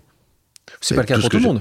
Mais... Non, mais je pense que tout le monde devrait penser comme ça. Il y a beaucoup de gens qui... Euh, moi, j'ai des copains autour de moi qui étaient très, très sûrs d'eux quand ils avaient dix-huit, vingt ans, euh, en disant bah, « je suis tellement formidable qu'on va venir me chercher euh, et, et c'est comme ça que ça va se passer ». Et moi, je les regardais en disant, mais d'abord, je... ils me foutaient des complexes parce qu'ils étaient très sûrs d'eux. Ouais. Ils... Et... En plus, ils avaient du succès avec les filles, donc ça, ça, ça, Bien ça, entendu. Ça t'agaçait encore plus. Bien entendu. Et puis, c'est, c'est curieux, quand je vois aujourd'hui ces gens-là, pour la majorité, hein, ils sont euh, à l'envers. Ils sont, euh... Alors, moi, j'étais obèse, euh, gros, quand j'avais euh, quinze ans. C'est... Eux, c'est l'inverse. Ils étaient très fit à cet âge-là. Et maintenant, ils, sont assez... ils ont un peu de mal à se déplacer. Et ils sont, euh... ils sont pour la plupart, ils sont ruinés en psy. On divorce et... Euh... Ils vont être contents de nous écouter. Non, mais c'est terrible. C'est vrai qu'il y a eu une espèce d'inversion des, des choses. Euh, oui, c'est assez étonnant de voir les... Donc, donc oui, les il faut prendre... Les trajectoires de vie. Mais c'est... Non, c'est... Chercher, non, deux euh... secondes, parce que je pense qu'il y a deux choses qu'on se dit ici. Un, les trajectoires de vie, euh, c'est, c'est important de les analyser. Je pense qu'il y a un moment ou un autre où, où si tu ne travailles pas plus que les autres, ou si tu ne veux pas essayer de chercher, c'est, c'est ce que tu nous dis là, en fait. Mais c'est ce c'est que Brad dit aussi, avoir du talent, c'est avoir envie de faire quelque chose. Et après, c'est du travail. Sur le succès, c'est une goutte de talent dans un océan de travail. On est d'accord. Ça s'arrête là. Mais par rapport à ce que tu dis, si ouais. je peux me permettre, Vas-y. C'est que tu parles des mains tendues, tu parles de ça. Je, je pense que les êtres humains sont des, des complémentarités par rapport aux autres. On ne fonctionne qu'avec l'autre. On parlait du regard de l'autre. Euh, si tu es sur une île déserte, bah, tu ne sais pas si tu es grand, petit, talentueux, euh, égoïste, généreux. C'est l'autre qui va te conditionner, qui va conditionner ta manière d'être. Donc on a besoin de l'autre. Et beaucoup de personnes pensent qu'ils peuvent tracer leur route tout seuls. Ça n'existe pas. On, a, on cherche toujours d'ailleurs à être accompagné dans la vie, que ça soit avec un homme, une femme, des amis, euh, et pour réaliser euh, n'importe quoi, il faut une complémentarité. Je, je suis convaincu de ça. Euh, et donc ce que je veux dire, c'est par rapport aux mains tendues, c'est, c'est qu'il faut toujours aider quelqu'un ou se faire aider par quelqu'un pour aller euh, un peu plus loin. Est-ce que parfois, t'aimes, justement, tu me parlais d'être avec des gens, est-ce que parfois tu as besoin d'être seul, d'aller marcher seul, d'être seul ? Oui, bien sûr. Ouais. Oui, oui, mais je ne me sens pas tout à fait seul parce que je pense qu'il y a un peu de monde de, dans, ma, dans ma tête, donc euh, je me convoque beaucoup. Je, je me... T'es accompagné. Oui, mais vraiment. Dès, dès, dès, dès mon plus jeune, plus jeune âge, je me parlais et je me disais, Stéphane, à trois, il faut qu'on fasse ça. Et le, le, de compter jusqu'à trois, je, je, je, je me sentais obligé de, de, d'accomplir la chose que je m'étais promise de faire en, en comptant Euh, le chiffre trois. Donc je disais un, deux, parfois je m'arrêtais, mais si je disais trois, il fallait que je le fasse. Mais donc je me convoquais beaucoup, euh, encore euh, aujourd'hui. C'est que c'est marrant parce que c'est une histoire que tu connais certainement, vous êtes deux dans, votre, dans ta tête en fait, c'est ça. C'est qu'en fait, oui, et c'est tu... pas de la schizophrénie. C'est juste euh, une, une réunion de groupe. euh, on parlait du rêve d'enfant, euh, la Formule un, tu l'as réalisée récemment en conduisant une Alpine sur le circuit Monza en Italie. Euh, c'était l'occasion d'un documentaire qui a été fait par Canal Plus, Idole Jackie X, euh, Esteban Ocon. Euh, tu nous racontes ce moment ? C'était vraiment pour toi ? Déjà, tu, tu devais te remettre fit, euh, refaire. Non, mais c'est un truc de fou. Ce documentaire, enfin, ce que ça raconte, c'est un truc de fou. C'est que, et, et, et d'ailleurs, bah, je vais vous raconter l'histoire, mais je, depuis que je fais ce métier, Euh, j'ai fait différentes choses. Je n'ai jamais eu autant de retours de gens qui m'ont écrit pour me parler de ce documentaire. C'est tout simplement, enfin tout simplement, euh, par rapport à mon métier, il y a quelqu'un chez Alpine qui me dit, euh, voilà, euh, si ça te fait plaisir de rouler dans quelques courses en coupe Alpine, nous, ça nous fait euh, un peu de visibilité, et toi, ça te fait kiffer, donc viens, on t'invite d'autres courses. Et je fais d'autres courses. Et puis je me retrouve en réunion chez les gens d'Alpine, et ils me disent, tiens, qu'est-ce que tu aimerais bien faire euh, aujourd'hui, enfin désormais, et comme s'il me demandait est-ce que tu veux boire un café, et je dis bah, j'aimerais bien rouler en Formule un, mais je, et je le dis à la blague, et j'ai en, en plus je pense que si je, si, je, si je roule dans une F un avec un peu d'entraînement je serais pas ridicule, mais je m'attends à ce que la personne en face de moi se, se marre, et il me dit bah, c'est possible. Banco, banco. J'ai dit mais c'est à dire que c'est possible, il me dit mais si tu m'amènes un média euh, on peut envisager la chose. Rien n'est gratuit sur Terre, hein. Rien n'est gratuit, ah, rien n'est gratuit, hein. Euh, et puis je sors de là, j'appelle Maxime Saada qui est le patron de Canal Plus que j'avais fréquenté à l'époque de mes chroniques. Très je lui laisse un message, je lui dis écoute Maxime, euh, j'ai peut-être la possibilité de rouler dans une F un moderne, euh, et l'idée c'est de faire un documentaire sur l'entraînement et, et, et le roulage éventuel, euh, et de, d'expliquer que en, en fait y a, y a, la morale de l'histoire c'est qu'il n'y a pas d'âge pour réaliser le, le rêve de sa vie. Et il me, il me répond euh, quelques heures plus tard en disant je sais pas très bien ce que tu me proposes là, je comprends pas tout ce que tu me dis, mais euh, ok pour un documentaire de cinquante-deux minutes. Donc je rappelle Alpine et là ils me disent bah, dans les six mois tu roules en F un. Et donc on a établi un programme d'entraînement euh, physique, euh, technique, parce que j'étais sur le simulateur à Einstone qui est une, comme un jeu vidéo mais pour apprendre les rudiments de la F un. J'étais m'entraîner à nouveau sur une monoplace au Castellet, donc j'ai suivi tout un parcours pendant des semaines et des semaines, on a, on a filmé tout ça et donc ça retrace ma vie d'avant et ma vie d'aujourd'hui parce que je parle évidemment de, du métier de comédien. Et Et donc, effectivement, je me suis retrouvé euh, sur le circuit de, de Monza. J'avais appelé Jackie, ce grand champion. Euh, je lui dis, voilà, il y a un documentaire qui va être réalisé sur ma pomme. J'aimerais beaucoup t'interviewer et te, et te dire à quel point tu as compté dans ma vie. Euh, pareil avec Claude Lelouch, pour lui dire à quel point euh, le fait d'avoir tourné avec Jean-Louis Trintignant, ça avait conditionné beaucoup de choses chez moi. Et donc, les deux ont accepté. Et surtout, Jackie m'a dit, mais tu vas rouler quand ? Parce que j'aimerais bien être là, en fait. Et donc, ce, ce grand champion que j'avais vu quand j'étais petit garçon sur la plage de Knokke-le-Zout, en le voyant avec des étoiles dans les yeux, des années plus tard, le fait de, qu'il me propose d'être mon chaperon euh, au moment où j'allais euh, me glisser dans cette Formule un, c'était extraordinaire. Et donc, j'ai, euh, j'ai essayé cette voiture d'Esteban Ocon sur le circuit de, de Monza, et c'était fou, quoi. Et le et documentaire que... s'appelle « De la piste aux étoiles ». Stéphane, on passe à une autre pause amicale. Euh, on l'écoute. Salut Stéphane, c'est Esteban. Écoute, euh, j'espère que tu vas bien. Euh, j'ai une petite question euh, pour toi. Premièrement, ça a été un plaisir de, de te coacher à Monza l'année dernière. Euh, mais je voulais savoir comment euh, est-ce que ton coup allait le lendemain ? Est-ce que tu avais des grosses courbatures ? euh, ou, est-ce que, ou est-ce que ça l'a fait ? Est-ce que tu as gardé des, des bons restes de l'époque où tu roulais ? Et puis, euh, qu'est-ce qui t'a marqué aussi euh, le plus avec cette, euh, cette F un moderne ? Comparé à, à ce que tu roulais toi à l'époque, euh, donc euh, il y a quelques années.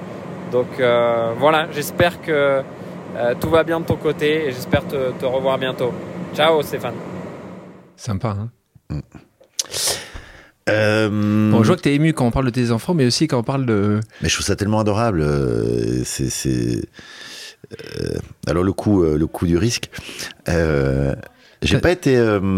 Pas trop... ouais, t'as pas eu peut-être suffisamment de tours pour avoir ces, ces, ces sept G ou huit G ou... Non, en même temps, les, les F un modernes, elles ont ce, ce halo autour de, de, de, de la tête qui, euh, qui sert d'appui. Donc ça va. J'avais beaucoup plus de difficultés quand je roulais en trois mille à l'époque où il n'y avait pas cette protection. Donc ça, c'est pas trop de, de problèmes de physique. Euh, ce que je retiens de cet épisode, c'est... C'est pour ça que je suis ému. De nouveau, pardon. C'est que Esteban, c'est un grand champion de F un. Et les champions de F un aujourd'hui, on ne se rend pas compte de ce que c'est. C'est, c'est. Ce sont des athlètes de très très haut niveau.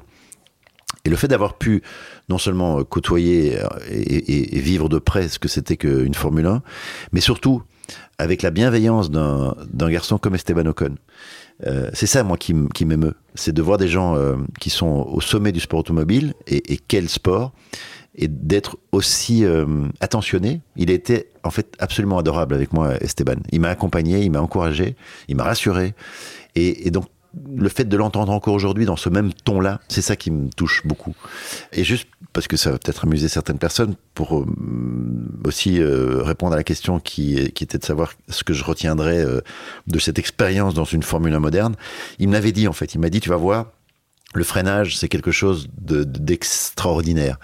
Et c'est vrai que la première fois que je, j'ai freiné avec cette voiture, parce qu'il faut savoir une chose, comme ce sont des Formule un qui sont très très très... Euh, élaboré techniquement, l'ingénieur qui m'a vu monter dans cette voiture m'a dit je, déjà je sais pas ce que tu fous là, parce qu'il y a personne, il y a aucun civil, parce que je suis devenu civil aujourd'hui, qui monte dans ce genre de voiture, parce que ça n'a pas de prix et qu'on en a besoin, donc tu peux pas la mettre dans le rail. Mais euh, le paradoxe ça vaut c'est combien, que ça vaut combien une voiture ? Mais ça n'a pas de prix, ça c'est, c'est, c'est des millions. Et il, est, il m'a dit il est pas question qu'elle se termine dans le rail, cette voiture, mais donc pour qu'elle n'aille pas dans le rail, il faut chauffer les pneus. Donc ça veut dire qu'il faut rouler vite, il faut chauffer les, les freins, ça veut dire qu'il faut rouler très très vite, et il faut aller à fond avec le moteur, parce que sinon il, il, on va l'abîmer, il va se casser. Donc tu dois rouler quasiment à fond, sans mettre la voiture dans le rail, voiture dans laquelle tu n'as jamais roulé. Donc il me dit voilà, avec cette équation, amuse-toi. Et effectivement, le freinage, la première fois que j'ai freiné avec cette voiture, j'ai l'impression que mes yeux allaient sortir de mes orbites. Et Esteban m'avait, m'avait très très bien expliqué tout ça. Et, il, il et je le salue d'ailleurs, Esteban, ouais. Et j'espère le, le croiser euh, prochainement. Merci Esteban pour, pour ta question. Donc, euh, début en course, euh, donc tu enchaînes des petits boulots, tu n'as pas énormément d'argent pour justement pouvoir te payer euh, ben, un, un, un, un baquet. Euh, tu, tu, tu deviens alors pilote professionnel, on est en dix-neuf cent quatre-vingt-cinq. J'y vais rapidement au championnat Procar, tu décroches donc le titre de champion de Belgique, de B M W Compact Cup, c'est ça. Hein mm-hmm. euh, quand, quand, quand tu soulèves ça, quand tu es champion de l'année, Euh, t'es fier, t'es content, t'es heureux, c'est, pff, c'est juste un, un autre sommet et tu tu non, tu mais de nouveau, je, je, j'ai toujours une impression d'être d'être, d'être évidemment, mais ce terme revient dans la bouche de tellement de gens, euh, d'être illégitime là-dedans. Ouais. De, de, je me sentais pas légitime. Syndrome de l'imposteur. Ouais, c'est ça complètement. Et donc je, quand je soulève cette coupe, je me dis mais donc ça veut dire que je suis je suis, je suis champion. Ah bon. C'est les autres qui, c'est les autres regards qui disent mais qu'est-ce qu'il fait là celui-là ? C'est ça que tu, c'est ça que tu dis ? Non, à ce moment-là, t'es... c'est que je me dis tiens, ce, ce fameux, euh, cette fameuse discussion que j'ai avec moi-même, je me dis ben ah oui donc t'as, t'as, on a la coupe quoi, t'as gagné une course, ah oui donc mais... euh, donc tout ça en fait était assez justifié, c'était pas vain de, de rêver euh, à décrocher ces étoiles-là. Parce qu'à un moment donné, c'est, c'est, c'est... oui, j'étais ébloui par ces étoiles, donc ça veut dire que j'ai vu la lumière de ces étoiles. Et en, en levant la coupe, je me suis dit donc, ce petit garçon qui rêvait de, de pilotage de course, c'était pas que un mirage. C'était, euh, c'est du concret, donc ça valait la peine de, d'imaginer tout ça. Mais à ce moment-là, qu'est-ce qui te fait arrêter ? euh, Tu sais que tu vas... Tu sais que t'as, t'as atteint ton, ton, parce ton, que, ton plafond ? Parce que j'ai envie d'être comédien et qu'à un moment donné, je rencontre celle qui deviendra ma femme et la mère de mes enfants. Odile, donc. Odile, euh, des années deux mille. Et puis, euh, ça fait quinze ans, quinze ans que j'ai fait de la course. Euh, je, je, j'ai assouvi ma passion. J'en ai vécu euh, à tous les niveaux. Et, et il est temps pour moi de passer à autre chose et d'embrasser la, la carrière euh, artistique. Parce que là aussi, sinon, j'allais arriver trop tard. Déjà que c'était fort tard. Tu, tu, avant, donc tu es coécrit avec Odile, donc d'Outremont, le, le, la série humoristique File dans ta chambre. Tu es avec elle avant d'être coécrit ou tu, ou tu deviens avec elle parce que tu coécris en gros ? Est-ce que c'est ton... Non, j'écrivais déjà des choses, j'écrivais beaucoup. Donc vous êtes, vous êtes mis ensemble avant de coécrire ou, ou, ou... Non, non, on s'est mis ensemble, moi j'avais déjà un projet, ouais. Et je, je, la, je la croise, enfin je la croise, c'est, c'est, je, je vois une première fois une très jolie femme à Bruxelles et j'étais avec un pote et je lui dis tiens qui c'est ? Il me dit mais c'est une femme qui s'appelle Odile, laisse tomber, elle va se marier, euh, donc euh, c'est pas pour toi. Puis je la recroise six mois plus tard, je suis de nouveau avec mon pote, je lui dis mais c'est qui ? Il me dit tu m'as déjà fait le coup, je te rappelle c'est Odile, elle va se marier. Ah mais donc elle n'est pas encore mariée, non, mais elle va se marier. Et je revois une troisième fois cette personne, je, à ce moment-là je l'aborde, mais c'était pas elle, c'était son sosie Et donc, je lui dis, mais Odile, non, je suis pas Odile, moi. J'ai dit, mais pardon. Donc, je dis, waouh, enfin, je deviens fou. Mais vraiment son sosie. Et la quatrième fois, je la revois, et là, je retourne vers elle, et je dis, mais donc, tu es le sosie d'Odile? Non, je suis Odile. et, euh, et je dis, mais c'est toi, donc, qui va te marier? Non, non, c'est fini avec mon mec depuis euh, dix jours. Ah bon? Voilà. Et puis après, on a, on a déjeuné, on s'est mariés. Et, et c'est, oui, très vite, je lui ai proposé d'écrire parce que elle me, elle me parlait de son amour de l'écriture et qui s'est confirmé après parce qu'il a sorti trois bouquins euh, formidables, euh, dont, dont le, le dernier qui s'appelle Une légère victoire.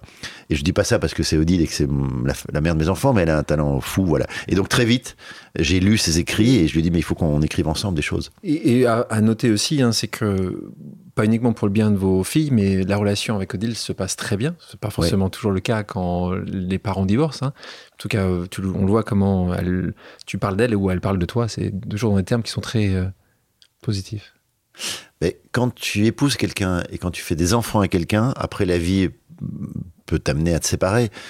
Mais il y a, je comprends pas, moi, en fait, les gens qui... Enfin, bon, bref, il y a toujours des bonnes raisons ou de mauvaises raisons pour se disputer, mais je comprends pas, en fait, quand tu as aimé quelqu'un, quand tu as fait des enfants avec quelqu'un, que ça devienne ton ennemi. C'est, c'est, alors, moi, c'est, c'est, mon, c'est ma partenaire de vie, en fait, Odile, c'est... C'est Odile. Mmh. T'as, t'as raison, que dès qu'on parle de famille, ça t'émeut. C'est fou, hein. C'est beau. Mmh. Euh, donc, Canal Plus Belgique, R T B F, France ouais, deux. Ouais. Et là, ça y est, t'es rentré. C'est vrai que t'as refusé le rôle de, de Dujardin dans Un gars, une fille euh, C'est vrai cette histoire ou c'est non, pas vrai non, non, non, c'est pas vrai. Pas vrai. Non, non, non, non, non c'est, c'est une autre série. C'est euh, qui a bien marché. Qui a bien marché. C'était euh, c'est lequel avec euh, Arnaud Ducret et euh, ça s'appelait euh, Pas en mode d'emploi. D'accord. Voilà. Ouais. Donc euh, il m'avait convoqué pour, euh, il m'avait proposé euh, le rôle euh, et, et donc j'avais fait le pilote. Puis j'ai fait le deuxième pilote, puis le troisième pilote. Et puis ils m'ont dit, bon, ben voilà, il faut, faut qu'on signe. Et à ce moment-là, Jamel me propose de faire un programme court de, de, de, qui s'appelait La petite histoire de France. Et Canal Plus me dit, bon, ben donc on va démarrer avec toi euh, tes chroniques. Et je dis, mais il euh, y a France deux qui me propose, euh, par bon d'emploi, qui va reprendre ce genre de format euh, comme Un gars, une fille. Et Canal m'a dit, non, c'est soit tu viens chez nous, soit, euh, mais tu feras pas les deux. Et alors, il y a Jamel qui dit, non, mais viens avec moi. Et donc, j'avais trois trucs en même temps. Et, j'ai, et donc, c'est pour ça que j'ai refusé Par en mode d'emploi, et que j'ai refusé Jamel, et que je suis parti sur Canal+. Et je suis évidemment tellement heureux d'avoir accepté ça. Je te retrouve après, en deux mille dix, tu fais T F un, parce que là, tu parles de l'un à l'autre, mais tu fais aussi T F un, une série Mes amis, mes émois, mes emmerdes.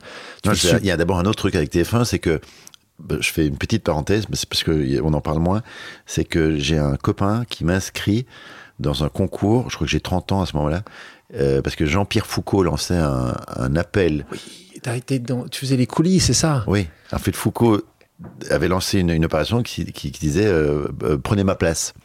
Et donc, il cherchait des animateurs euh, potentiels, et il faisait le tour de France avec des castings et des, et des, des auditions. Et j'ai un copain qui m'inscrit à ça, en disant « Mais c'est, c'est pour Stéphane, ça ». Et un jour, il me dit « Ben voilà, t'as rendez-vous à Lille demain à dix-huit heures ». C'est-à-dire, pourquoi ? Et il m'explique le concept. C'était pour Miss France ? C'était, c'était quoi ? Non, c'était pour euh, avoir un vivier de, de, de, de, d'animateurs. De, de, et, qui pourrait le remplacer. Et à ce moment-là, il y avait Dechavanne qui faisait Ciel Montmardi. Et, et moi, j'adorais, euh, comme beaucoup de gens, euh, voir Dechavanne dans Ciel Montmardi. Et si, si j'avais dû faire de la télévision en tant qu'animateur, j'aurais voulu être Dechavanne à l'époque. Et donc, c'est pour ça que le mec me, m'inscrit à ce genre de choses. Et donc, j'arrive euh, à l'audition. Il y a Foucault euh, qui est là. Et, euh, et il me dit, avant, avant de démarrer quoi que ce soit, il me dit, quoi qu'il arrive, euh, on met ça en boîte, et puis on fait le tour de France, et dans six mois, huit mois, vous aurez de nos nouvelles, parce qu'on va sélectionner des gens, et puis euh, voilà. Et donc, je, je crois que je fais une, une impro. Donc, oui, parce que t'avais, tu faisais partie de la ligue d'impro aussi, en parallèle, oui. plus, plus jeune, donc t'es, t'es très bon en impro. J'aime bien ça, c'était une école de vie euh, pour tout. Après, euh, l'impro, c'est formidable, parce que ça, ça, nous, ça, ça, nous, ça nous apprend à écouter l'autre, à l'observer, à, à magasiner un maximum d'informations pour le... Enfin bref. Pour le battre. C'est ouais, ça pour le, le enfin, en tout cas pour, c'est, un, c'est un jeu, c'est une bataille. Pour, oui, c'est pour, pour jouer avec lui. Ouais. C'est pas pour le battre, ouais. justement, c'est pour, pour euh, jouer avec lui. Pour jouer avec lui. Et, euh, et, donc, et, et donc je fais un truc avec Foucault. Il se demande vraiment euh, qui est cette personne un peu, un peu bizarre euh, que, que je suis euh, quand je fais mon, mon audition. Et le lendemain, je reçois un appel de la production. C'était euh, Gérard Louvin à l'époque, qui m'appelle. Gérard Louvin, c'est un grand producteur à l'époque. Énorme. Et il sûr. m'appelle et il me dit, j'ai vu votre audition hier avec Jean-Pierre, est-ce qu'on peut se voir à Paris demain ? Et j'étais à Bruxelles, moi j'étais retourné à Bruxelles. J'ai dit, ben oui, euh, oui, si vous voulez. Donc j'hallucinais un peu. Et le lendemain, je me retrouve dans les bureaux avec Foucault. Et Louvin me dit, euh, qu'est-ce que tu veux faire? J'ai dit, c'est-à-dire, voilà, ben, en télé, qu'est-ce que tu veux faire? Et j'ai dit, ben, waouh, ben, si, ben, si, si, si, je peux, Ciel Montmardi, j'aimerais bien faire Ciel Montmardi. C'est Dechavanne, moi, qui m'anime. Ok. Eh ben alors, euh, en attendant, là, on a, on a rien sous le coude de, de Ciel Montmardi, mais, euh, C'était pas on, chez le... on a une idée pour toi, si tu vas faire les coulisses des années tubes, qui est une grosse émission de variété tous les vendredis soirs. Et, euh, et tu fais ce que tu veux. Tu, tu te balades dans les coulisses, tu interviews les gens. Et je me souviens, la première, c'était, euh, il y avait un cadreur qui me suivait, j'étais avec un micro. Et j'étais avec, euh, j'interview Ricky Martin, j'interview euh, Lopez, Jennifer Lopez. Je parle pas anglais, donc déjà elle comprend rien à ce que je raconte et ça, ça devient un sketch. Et j'ai fait ça pendant euh, six mois. Donc c'était ma première expérience. Euh, t'as dû, t'as dû aimer. T'étais bien payé. J'ai adoré, j'ai adoré faire ça. Très vu. Oui, j'ai adoré faire ça, mais c'était, euh, alors c'était pas fondamentalement moi parce que j'étais pas très assuré, mais c'était. C'était à l'image de tout ce qui s'est passé après, c'est-à-dire que tout d'un coup ça devenait énorme. Je, je me retrouve dans une émission qui était vraiment un barnum hallucinant. Euh, en, je me souviens, j'ai même eu un direct en soi avec Muriel Robin. On devait improviser un truc, euh, mais c'est, c'est, c'est, c'est ouais, enfin, c'est, je, je pourrais vous raconter comme ça mille anecdotes. Mais... Et donc la question, c'est que à ce moment-là, il faut bien imaginer, c'est que t'es inconnu du grand public, oui. Et donc là, tout d'un coup. On te voit apparaître sur... Mais ça ne me donne pas une notoriété, c'est juste que c'est quoi ce, cette espèce de, de type bizarre dans une émission? C'est après, parce qu'il faut du temps en fait pour, euh, c'est long, hein. Pour construire un, un, un véritable impact auprès des gens, enfin construire, pour avoir un impact auprès des gens. C'est, c'est, c'est Canal Plus qui, qui fait la bascule. Et pourtant Canal Plus, encore une fois, n'est pas très vu. Euh, c'est pas, c'est pas le vingt heures de T F un, c'est, c'est ça que je veux dire par là. Mais c'est la qui récurrence et le fait surtout que tu sois différent. La différence dont on parlait tout à l'heure, oui. Là, elle était marquée. Entre... Elle était marquée, mais elle était assumée. C'est-à-dire que je n'ai, je n'ai jamais changé. C'est-à-dire que j'ai tout fait, j'ai toujours fait la même chose. J'ai toujours écrit de cette manière-là. J'ai toujours, euh, euh, je me suis toujours amusé avec les mots. Donc, donc le supplément. Donc le supplément. Enfin... Maïte- Maïtena. Maïtena, c'est, c'est, je, alors je Biraben, hein, euh... Maïtena Biraben. Je la fais hyper courte. Christelle Graillot, qui est tête chercheuse chez Canal Plus, qui essaie de repérer les, les, les talents de demain pour les Miss Météo, pour animer des émissions, pour devenir acteur dans des séries Canal. Elle va voir tous les spectacles et elle convoque des gens. Et une fois par an, elle convoque plein de gens et elle, elle les fait jouer, elle enregistre leur, leurs auditions. Et puis, ce D V D circule dans toute la chaîne et puis les gens viennent piocher là-dedans les talents éventuels. Et donc, elle m'appelle une fois, cinq fois, dix fois. Et moi, j'ai, j'ai quarante-cinq ans ou quarante-quatre ans. Je, je me drape dans mon orgueil en disant, je vais pas de nouveau passer des castings pour Canal+, pour devenir Miss Météo. Ce n'est juste pas possible. Et elle insiste, elle insiste sous les conseils de Camille Chamou, comédienne qui est mon amie à l'époque, une pote, enfin, qui est toujours ma pote d'ailleurs. Et, euh, et à, à la dixième fois, je, je me décide d'aller à Paris pour faire un espèce de, de, de sketch face caméra que je trouve consternant. Et, euh, et elle me dit, euh, c'est super, on vous rappellera. Plus de nouvelles. Et ce n'est qu'un an plus tard qu'elle me dit, voilà, j'ai un créneau pour toi pour faire la météo dans la matinale de Canal. Et là, je me dis, bon, j'ai raté ma vie, quoi. Si c'est pour, pour tout ça pour aller faire la, la météo à, à six heures trente du mat dans la matinale. Et j'accepte de le faire. Et, et je dévie un peu la météo, pourquoi je fais autre chose. Pourquoi t'acceptes de le faire? T'as besoin d'argent? T'es, t'es de notoriété? Pourquoi t'acceptes? Parce que je me dis, tiens, il y a peut-être un truc à faire. C'est compliqué peut... à ce moment-là? T'avais pas grand, t'avais pas grand-chose à côté? Non, je, je, je vivais ma petite vie de comédien. Ouais. Je, je, je le fais parce que je me dis, bon, à l'arrivée, c'est, c'est... en fait, j'ai la productrice qui me convainc de le faire. Euh... À ta façon. Ouais, et j'y vais. Et je me dis, bon, bah, bon, c'est pas grave, je vais, je vais le faire. Et j'arrive là, et je fais mon papier. Et c'est mon... c'était la première manière, c'était la première fois que je faisais des chroniques absurdes, comme je le ferai plus tard. Et dès la première émission, ça, ça, ça cartonne. Euh, le lendemain, il y a le patron, de Can... le président de Canal, Bertrand Méheut, qui m'appelle en disant « Bienvenue, euh, je vous ai vu, euh, vous êtes formidable. » J'ai dit « Mais vous êtes qui ?» euh, Je m'appelle Bertrand Méheut. Euh... Bertrand Méheut. Ah ok, Bertrand Méheut. Et donc je vais voir, c'était le président de Canal. Et là, je me dis « Tiens, il s'est passé un truc. » Donc je fais euh, quelques mois de matinale. Et puis Laurent Bon, excellent producteur, notamment de Quotidien aujourd'hui et du Grand Journal à l'époque, me dit « Voilà, je vais faire une émission qui va s'appeler Le supplément, nouvelle émission. » Et je te demande de faire toutes les semaines une chronique comme tu l'as faite à la matinale. Et c'est là où ça devient un truc de fou, où je me rends compte qu'en fait, être tous les dimanches chez les gens, euh, avec quelque chose qui leur plaît, c'est... Et là, j'ai, j'ai pas compris ce qui m'arrivait. Tu sais faire, donc euh, merci aussi à Laurent Bon, parce que c'est... Bien sûr. C'est des gens qui arrivent comme ça à détecter des talents, c'est, c'est, com- c'est compliqué, il y a beaucoup, beaucoup, beaucoup de gens qui demandent. Évidemment, Christelle également. Euh, tu fais encore des castings aujourd'hui? Non. Tu refuses? Non, c'est que c'est, ça se passe plus comme ça. À un moment donné, tu, tu, tu, tu es à un endroit où on ne te fait plus passer d'essais, ni de casting. Aux États-Unis, c'est pas comme ça. Même si t'es une grande vedette, tu passes encore des, ouais. des essais pour voir si ça correspond, euh, ce qui est pas aberrant. Hein. Mais euh, non, non, je on, non. Passons maintenant à un quiz spécial cinéma. Euh, le film à regarder en famille. Moi, j'ai toujours un vieux réflexe de, de, de, de, de film de, de Funès, quoi. Ah, lequel t'aimes bien? Je sais pas, La Folie des Grandeurs. Euh, euh, le meilleur acteur selon toi de tous les temps. Ever. Ouais. Bon, il y a un acteur, moi, qui me, qui me, je dis, mais il est, il est, il a tout. Il est beau, il joue bien, il est euh, DiCaprio. Ah. Mais je trouve qu'il est, il envoie vraiment du lourd. Il envoie du lourd. Ouais. C'est même, c'est même. Comment? Les meilleures actrices. Euh, meilleure actrice euh, aussi, une américaine, Meryl Streep. Meryl Streep, ah. hallucinant. Ah. Elle, elle fait tout, elle sait tout faire. Et française, belge, français. Ah ouais, il y a une, une actrice française que j'aime vraiment, vraiment beaucoup. Euh, mais ça, c'est parce que c'est. Alors, il y a Marion Cotillard que j'aime ah, beaucoup. Exceptionnelle. Beaucoup, beaucoup Marion Cotillard. T'as joué déjà avec Marion Cotillard? Non, j'adorerais. Non, Marion Cotillard, ouais, ça je la trouve vraiment formidable. Euh, en comédie, mais c'est pas une euh, grande vedette, mais c'est une grande actrice. C'est Pascale Arbillot, qui est une comédienne exceptionnelle. Voilà. Le film Pour rire aux éclats, selon toi? Tu peux dire un De Funès aussi. euh, Oui, ça peut être De Funès, bien sûr, ça peut être De Funès. Qu'est-ce qui m'a fait énormément rire récemment? Oui, je sais ce que c'est, c'est... Euh... Ça, le dernier film qui m'a vraiment fait rire, ça s'appelle L'origine du monde. C'est une adaptation de la pièce de Sébastien Thierry. C'est Laurent Lafitte qui joue euh, ce film. Et oui, j'ai beaucoup, beaucoup, beaucoup, beaucoup ri. Meilleur film de tous les temps pour toi? Waouh, ça c'est une question. Comme déjà, moi je peux pas choisir. Au restaurant, si on va au restaurant, je vais prendre toute la carte. Je, je peux pas choisir. Donc c'est pour ça que je fais tout. Alors choisir le meilleur film. Non, en revanche, je vais te sortir un film qui, qui, qui me ouais, vient vas-y. Comme ça. Qui, euh, je crois que c'est le premier film qui m'a marqué. C'est Midnight Express. Parce que tout d'un coup, je vois ce mec en une seconde qui bascule de la liberté à, à la prison.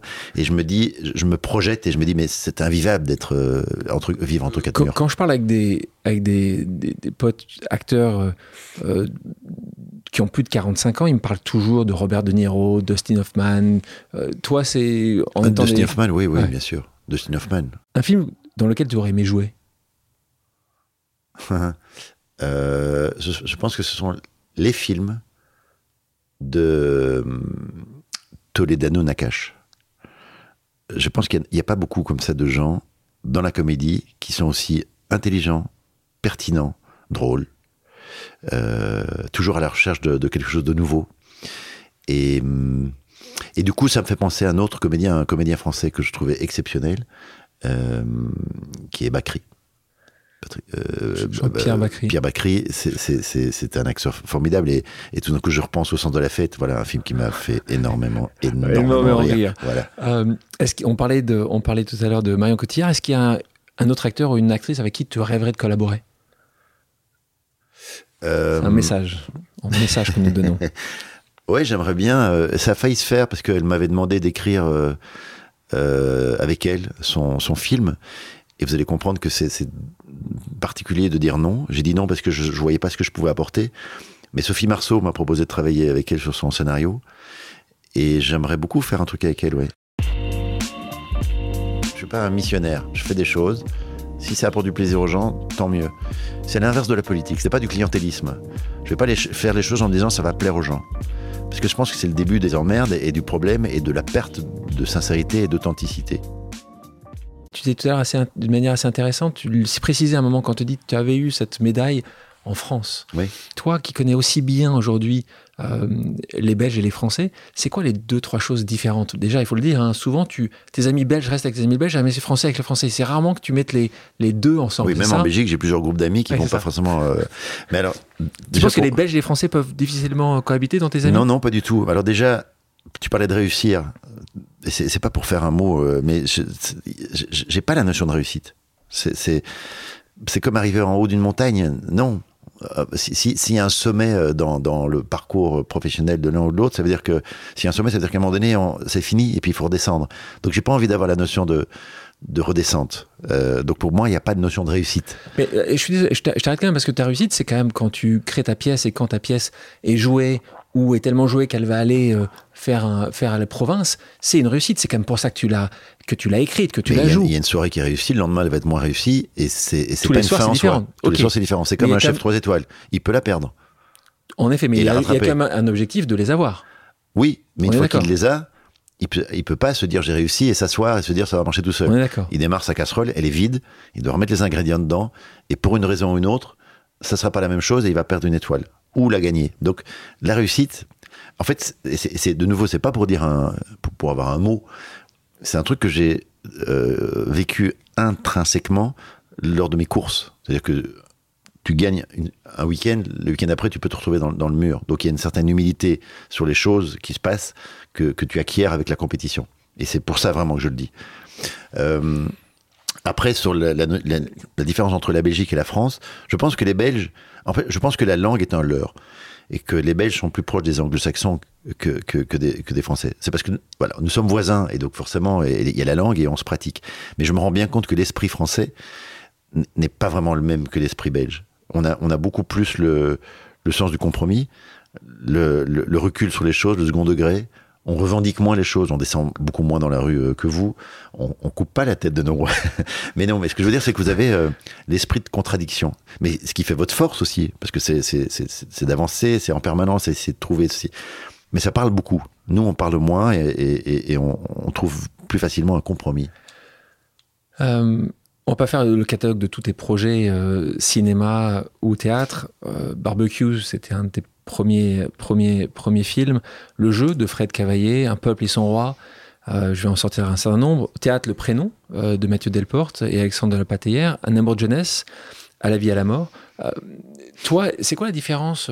Encore une fois, il y a des gens qui, sont, qui se disent « Moi, je suis un acteur de cinéma ». D'autres qui disent « Moi, je suis un acteur de théâtre ». D'autres qui savent très bien faire les deux.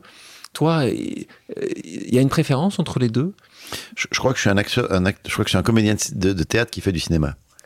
Euh, mon, mon, mon amour premier, c'est le, c'est, c'est le, c'est le, la salle, c'est de sentir quelque chose, c'est de jouer pour quelqu'un.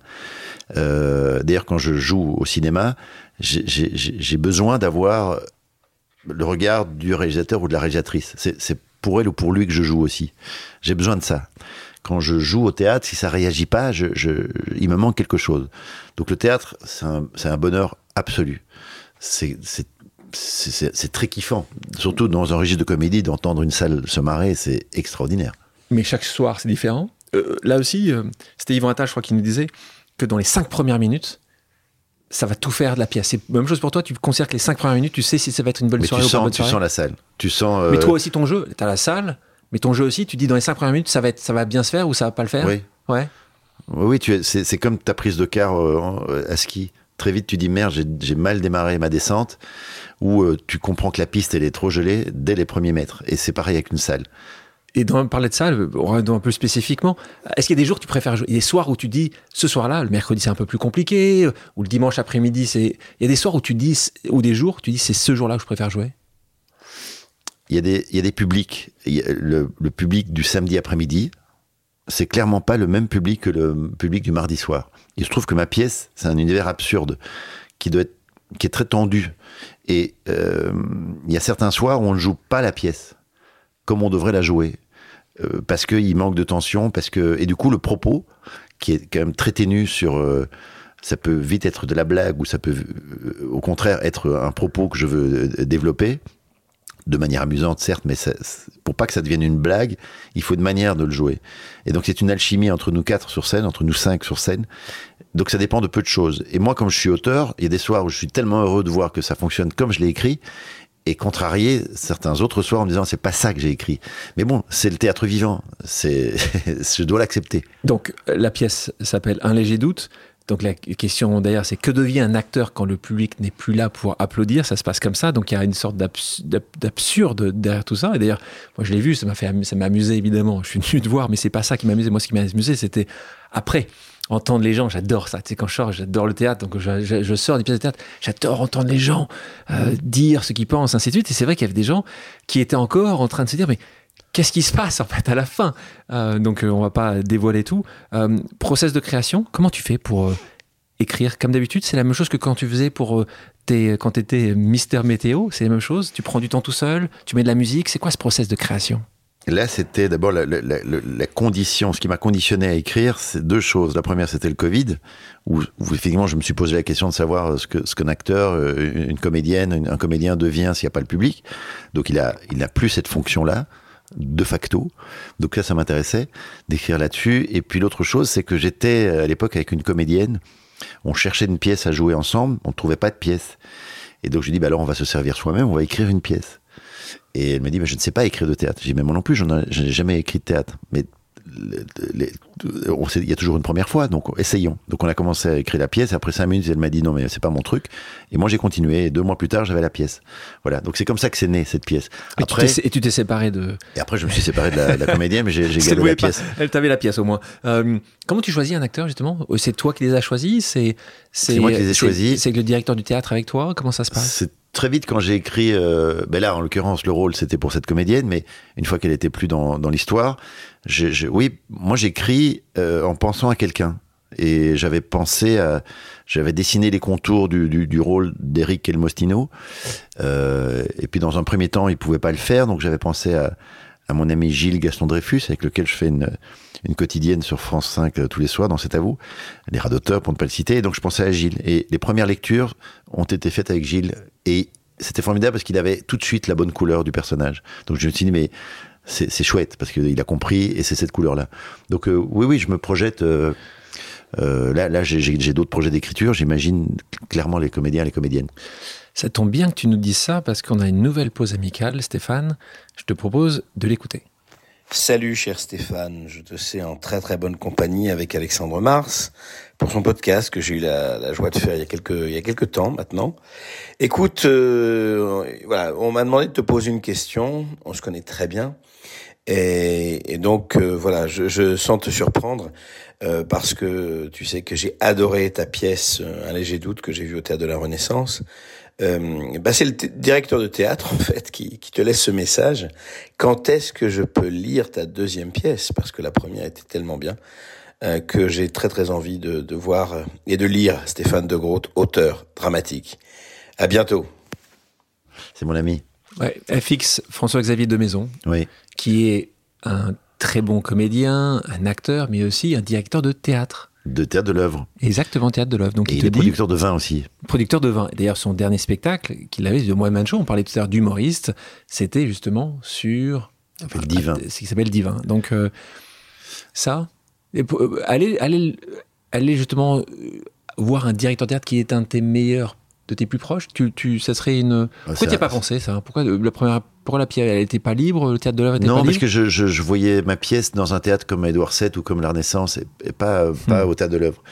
En revanche, celle que j'écris là, que j'ai commencé à écrire, elle, elle, elle pourrait se, se retrouver à, à l'œuvre, oui. C'est, c'est, c'est plus adapté à ce que je veux écrire, qui, qui, qui serait assez différente de ce que j'ai écrit là. C'est une pièce à deux personnages, un homme et une femme d'un certain âge. Euh, plus pour euh, Dusselier, euh, Garcia, ou plus pour euh, euh, Berléand. Euh, voilà, donc c'est plus ce, ce registre-là. Donc ça, c'est, c'est, c'est, on voit que t'as tous tes potes qui, euh, qui risquent de, de jouer avec toi. Et puis si tu es chez, chez F X, bon, ce sera sympa. Le, les soirées vont être, vont oui, être, vont être animées. Comme, comme ça, ça l'a été sur Champagne qu'on a tourné ensemble. Et euh, je crois que j'ai mis c'est vraiment, bon sans mentir, j'ai mis un, un an à m'en remettre. Tellement c'était... Euh... Ah, c'est un souvenir merveilleux, c'est-à-dire que on te propose de tourner pendant deux mois dans une région magnifique, d'être logé dans, dans un hôtel magnifique, et de tourner avec des gens euh, qui sont tes amis, des gens que tu aimes. C'est là où j'ai rencontré vraiment Eric Elmostino, c'est là où j'ai passé deux mois avec mon ami François-Xavier, Elsa, Zilberstein. Euh... Non, non, on était toute une bande... Euh... très joyeuse. Tu, tu disais, j'avais lu ça euh, de toi, je ressens tellement le besoin d'être au bon endroit que je suis constamment en recherche. Mais oui, ça s'appelle la quête. C'est ça. Euh, mais... et, et, et d'être, de rechercher. J'aime bien ça. De, de nouveau, il y a la notion de mouvement. Mais, mais est-ce que c'est... Tu sais, nous, moi, j'aime bien parler de cette... Euh, t'as raison, c'est une quête de, de, parfois de sens ou, de, ou mission de vie. Toi, t'arrives à la définir. Tu sais pourquoi t'es là? Je sais pas si j'ai une utilité. Mais après, Alexandre, c'est des questions qu'on se pose depuis des millénaires. C'est pour ça que les religions existent, la philo existe. C'est pour ça que tout ça existe. C'est pour répondre à cette question. Ouais, mais là, c'est une, t'as une chose de lire les textes. Je sais que toi, c'est pas, c'est pas forcément, euh, ce, c'est pas la philo qui t'a, qui, qui, qui t'a excité euh, au lycée parce que t'y es pas allé. Mais le point, c'est moi je le vois avec euh, quand j'ai des gens comme tu vois qui font rire des gens, qui qui les font passer deux heures de au moment ils oublient mais de côté. Tu vois souvent ça. Moi je sais que quand je viens de voir, je sais quand je regarde à droite et à gauche dans une pièce de théâtre ou au cinéma ou dans une pièce de concert, je sais qu'il y a des gens à droite et à gauche qui pendant deux heures vont mettre de côté leurs soucis. Mais tu vois, par exemple, tout à l'heure je t'ai dit je, je, je, je, je, j'ai un rendez-vous après, je l'ai mis de côté. Peu importe que là je suis avec toi, je passe un, un moment euh, Euh, très agréable. C'est, c'est la même chose en fait. C'est qu'à un moment donné, euh, on, on, on se retrouve à un endroit, on considère que c'est le bon endroit, mais pour répondre de manière un peu plus euh, autrement à ta question qui est plus vaste, j'ai écrit un bouquin qui s'appelle « Livre de mots ». Il y a une phrase que j'ai écrite, ça va peut-être répondre d'une certaine manière à ce que tu me poses comme question. Il y en a une que j'ai écrite, c'est euh, « Aller au bout de soi-même et se rendre compte qu'il n'y a personne ». Donc c'est l'absurdité de notre existence et de notre présence. On, on, on passe notre vie à chercher après quelque chose, et puis on, on, peut-être qu'on on ne trouve jamais. Et, et, et de nouveau, c'est le, c'est le chemin. C'est le oui, mais est-ce que tu, de nouveau, est-ce que tu te rends bien compte que quand tu vas ce soir monter sur scène, tu, tu vas faire vraiment procurer du plaisir, et surtout de les, que les gens, je le redis, vont euh, mettre de côté euh, certains soucis qui sont les soucis classiques de nos vies. Est-ce que, est-ce que ça, c'est quelque chose que tu, non, je tu pense te pas rends ça. compte Tu ne penses pas à ça? Non, je ne suis pas un missionnaire. Je, je fais des choses. Si ça apporte du plaisir aux gens, tant mieux. C'est, comment te dire, c'est, euh, c'est comme le peintre, c'est, c'est comme, c'est l'inverse de la politique, c'est-à-dire qu'on ne fait pas les choses, c'est pas du clientélisme. Je ne vais pas les, faire les choses en me disant ça va plaire aux gens. Parce que je pense que c'est, c'est le début des, des, des, des emmerdes et du problème et de, de, de la perte de, de sincérité et d'authenticité, et de l'artiste. C'est-à-dire que tu fais les choses avec beaucoup de conviction et beaucoup, de, beaucoup d'intime, tu vas au bout de ces choses-là, tu fais le mieux possible. Après, que les gens aiment ou n'aiment pas, ce n'est plus ton problème. Tant mieux s'ils aiment, bien sûr. Mais il faut être en accord avec soi-même, absolument. Je préfère, juste pour terminer, je préfère vraiment avoir euh, moins de succès pour quelque chose que je trouve m- moyen. Que, je ne peux pas assumer un succès où j'ai l'impression de ne pas avoir été au bout des choses. J'ai l'impression d'être un imposteur. Euh, tu parlais de, de Danny Boon tout à l'heure. Danny Boon qui m'avait dit... Euh, il parlait d'une citation de Goethe qui était euh, dans le cours, au cours du Simon, affichée sur le cours Simon. Il disait « La vraie gloire est de durer ». Toi, c'est un sujet, euh, de nouveau, de manière très transparente. Est-ce qu'il y a cette peur absolue de demain peut-être être oublié? Est-ce que, ou pas toi, pas du tout. Tu dis « Si, je suis oublié là-dessus, j'ai, ce sera mon troisième métier à faire autre chose euh, ». Moi, si j'arrête de tourner demain... P- p- non, moi, j'ai pas un problème de... Je te dis ça maintenant parce que je suis, euh, j'ai la chance de, de, d'être, d'être sollicité et de... de... Peut-être que si demain, les gens me regardent au travers en disant « Écoutez, je ne sais pas qui vous êtes et pourquoi et comment », peut-être que je répondrai autrement, évidemment. Mais je ne, je ne vis pas euh, par ce métier. J'ai fait, ben on, on en a parlé là pendant quelques temps, j'ai fait des choses très différentes, justement pour me nourrir de, de, de tout ce dont j'avais euh, la fringale. Et, et je ne me nourris pas que du cinéma ou que du théâtre ou que de ceci ou que de cela. Justement pour... Euh, la notion de varier les plaisirs, je trouve des plaisirs partout et, et, et, et, et donc des lieux d'épanouissement partout. Donc si un jour ça marche moins bien au cinéma ou moins bien au théâtre, je sais de ma nature que j'irai chercher ailleurs le plaisir euh, qui me permettra d'avancer et de me lever le matin en me disant tiens c'est cool, cette journée s'annonce euh, merveilleuse. Stéphane, je propose maintenant une dernière pause amicale ou plutôt familiale. On écoute. Tu es le seul adulte que je connaisse qui skie sans bâton, ça m'a toujours fait rire. Je me suis aussi dit que c'était une allégorie de ta vie. Et je voulais savoir ce que tu en pensais. Odile. Odile, ton, ton ex-épouse, mère de, tes, de vos deux enfants, ouais. vos deux filles. Allégorie de la vie. Skier sans bâton, ça arrive peu quand même. Hein. Des surfeurs, mais, mais skier sans bâton. Oui, c'est, alors il y a plein de choses là-dedans. C'est que je skie sans bâton parce que je me sens plus libre. Euh, d'abord, je ne les utilise pas, parce que j'ai appris tout seul. Donc c'est ça aussi, c'est que... Je joue, j'ai jamais pris de cours de tennis, jamais pris de cours de ski, jamais pris de cours de comédie, jamais pris de cours de pilotage vraiment, euh, ni de cours de cuisine. C'est des choses qui me passionnent et que j'essaie de faire le, le moins mal possible. Euh, et donc, je, comme j'ai pas appris, je sais pas quoi foutre avec mes bâtons. Et donc, je, j'ai, j'ai appris tout seul à skier sans bâton. Et chaque fois que je vais skier avec des potes, ils me disent « Mais prends des bâtons, tu vas voir, c'est beaucoup plus marrant de skier avec des bâtons ». Et chaque fois, je prends des bâtons et je me fais chier avec ces bâtons. Pardon, je ne sais pas quoi en faire, je les utilise pas. Et dès que je les enlève, je me sens libre. Je, je fais comme j'ai eu envie de faire, comme je me suis construit en fait. Je me suis construit ma manière d'être, euh, peut-être différente, de travers, sur des sables mouvants sans doute, mais, mais cette forme me plaît. Avec ton propre guide d'utilisation que tu as développé toi-même. Oui, voilà, et, et c'est comme ça. Et je, après, c'est de l'assumer. Et je suis ravi de ce qui est sans bâton. Mais, euh, merci Odile. Merci d'avoir euh, sollicité Odile pour ce témoignage. Je vous propose maintenant une pause musicale. Stéphane, quelle est ta chanson culte ? euh, La quête de Brel. On va en écouter un extrait. Sans force et sans armure d'atteindre l'inaccessible étoile, telle est ma quête, suivre l'étoile, peu m'importe mes chances. Pour terminer, passons à une pause flash avec quelques questions rapides auxquelles tu devras me répondre au tac au tac. T'es prêt ? Hein ? La question, eh bien celle-là, la question à laquelle tu as marre de répondre. Euh, mais c'est pas tac au tac, tu vois, c'est, c'est toujours un problème de, de... Autant je peux réagir très vite sur des trucs. La question auquel j'ai... j'ai... Euh, Nabila, euh, est-ce qu'elle est vraiment con ou pas ? Et d'accord. Bon, donc je te la pose pas. Euh, la rencontre avec un artiste qui t'a le plus marqué ? Euh... André Dussolier. Pourquoi ? Parce que Dussolier, c'est Dussolier. Et un jour, il m'a appelé euh, en me disant « Stéphane, je vous adore, j'aimerais que nous travaillions ensemble. » Je pensais que c'était une, euh, c'était une blague téléphonique. Donc j'ai rappelé le numéro en disant « Écoutez, il ne faut pas, il faut pas déranger les gens comme ça euh, à des heures indues. » Il dit « Non, mais c'est André Dussolier. » Et je me souviens, j'étais au téléphone, je regardais Odile, je dis « C'est André Dussolier qui veut que... » Et donc on s'est rencontrés et, il est, et, et on est devenus très amis. Ton auteur préféré ? Alors, contemporain, il se trouve que j'aime beaucoup Sylvain Tesson. Pour une raison bien précise, c'est qu'en quatre mots, il est dans une poésie folle. Et je ne suis pas un amateur de poésie académique. Et lui m'a réconcilié avec la poésie. Il devrait être plus étudié dans ce cas-là. Euh, c'est un, il est collège. Philosophe, il est poète, il est aventurier... Euh, au sens premier du terme, mais aussi dans, dans sa manière d'écrire et de raconter les choses. Il nous emmène quelque part à chaque fois. Ton humoriste préféré ?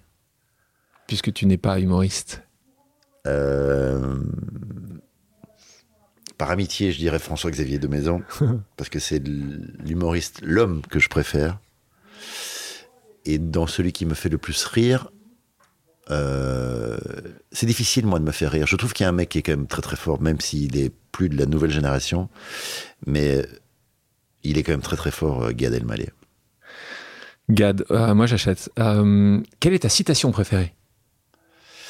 euh, Chaque jour est une nouvelle vie. En parlant de Gad, deux secondes pour revenir là-dessus. Comment, quand tu l'as vu partir aux États-Unis, et si, t'as, t'as, t'as trou, t'as, tu lui ressembles un peu d'ailleurs. tu trouvais ça, tu trouvais ça euh... incroyable. Le mec, il est, il est en haut de l'affiche. Et, et, quelle, et quelle affiche. Et il se remet euh, à recommencer tout depuis zéro, euh, sans avoir les codes de, de, de la culture américaine, sans, euh, en étant, euh, bon, mais je vais me prendre euh, sûrement euh, des bides, les gens ne me connaissent pas là-bas, et commence avec des salles vides. Mais j'y vais, quoi. Et il y va. Je trouve ça incroyable. C'est fort, quand même. Ça dit beaucoup du personnage. Ça dit beaucoup du personnage. Et puis de ce qu'il a fait après, cette espèce de reconversion, enfin de, de, de, de conversion euh, spirituelle. À travers son film. Oui. C'est euh, non, c'est un personnage. Euh, c'est un personnage. On, on, euh, c'est, c'est, c'est, on pensait avoir une image de lui. On a des images arrêtées comme ça des gens. Et puis en fonction de ce qu'ils commettent, des risques qu'ils prennent dans leur vie, on les voit autrement. On a une, on a une autre lecture de ces gens-là. Et, et moi, j'étais assez, euh, assez impressionné par euh, sa manière de faire. Quel sujet est trop sérieux selon toi pour en rire ? Quand t'écrivais des des chroniques, quand tu riais, riais quasiment tout, sur quoi tu dis ça, j'y vais ah, mais pas. Il y a plein de sujets. Moi, je, suis, je, je fais partie de ces peu nombreuses personnes qui estiment qu'il faut rire de tout. Moi, je ne suis pas pour ça. Je, loin de là. Je, je, non, on ne rit pas de tout. Comme on ne pleure pas de tout. Rire, c'est une émotion. Pleurer, c'est l'émotion. Pourquoi est-ce qu'on devrait avoir des émotions, des émotions comme ça pour tout euh, parce qu'on l'a, on l'a décidé à, en, en amont. Non. Donc moi, il y a des trucs, effectivement, qui me font vraiment pas rire et que je trouve qu'il n'y a pas matière à rire. Quelle est ta plus grande peur ? Euh... Ma peur qui a été, euh, dès le premier instant où ils ont euh, poussé leur premier cri, j'ai toujours eu peur qu'il arrive quelque chose à mes filles. C'est ma plus grande peur. Quel est ton plus grand regret ? Tu as des regrets, toi, justement, toi qui... Euh, et hédoniste, tu le disais au départ, un hédoniste, normalement, n'a pas trop de regrets, parce qu'il... Alors, il y a cette phrase, on a, il ne faut pas avoir de regrets. Si, j'ai des regrets, j'ai plein de regrets. Il y en a une, un, plutôt, regret. J'ai pas encore de regrets, je te dirai ça euh, quand j'aurai deux cent cinquante ans. Parce que si j'ai des regrets là, ben, c'est des choses que je peux peut-être... Euh, essayer de faire Essayer de faire. Si je te dis, tiens, je regrette de ne pas avoir tourné pour machin ou machine, peut-être que ça va se passer demain, donc ce regret, il sera effacé dans la seconde. Et quelle est ta destination idéale pour faire une pause ? Cet endroit-ci. T'as aimé la pause ? J'ai adoré cette pause. Qui est, qui est, qui est pas vraiment une pause, parce que tu me sollicites. Ouais, tu dois être actif. Hein. Donc c'est, euh, c'est une pause très relative, comme tout d'ailleurs. Tout est très... Albert avait raison. Albert avait raison.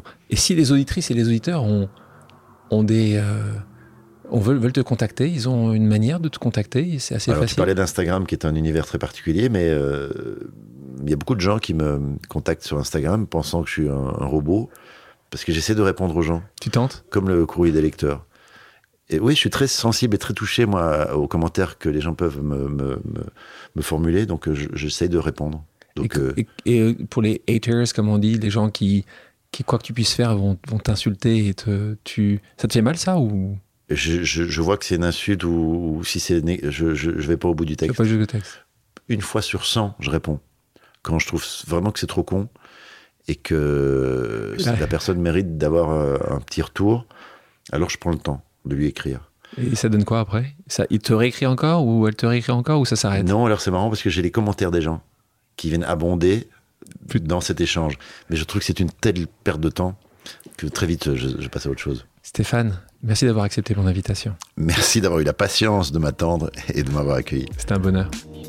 Merci à toutes et à tous d'avoir pris le temps de faire une pause avec nous. J'espère que l'émission vous a plu, inspiré ou fait réfléchir. Si c'est le cas, je compte sur vous pour le partager avec vos proches, laisser un commentaire et mettre la note de cinq étoiles sur les plateformes d'écoute.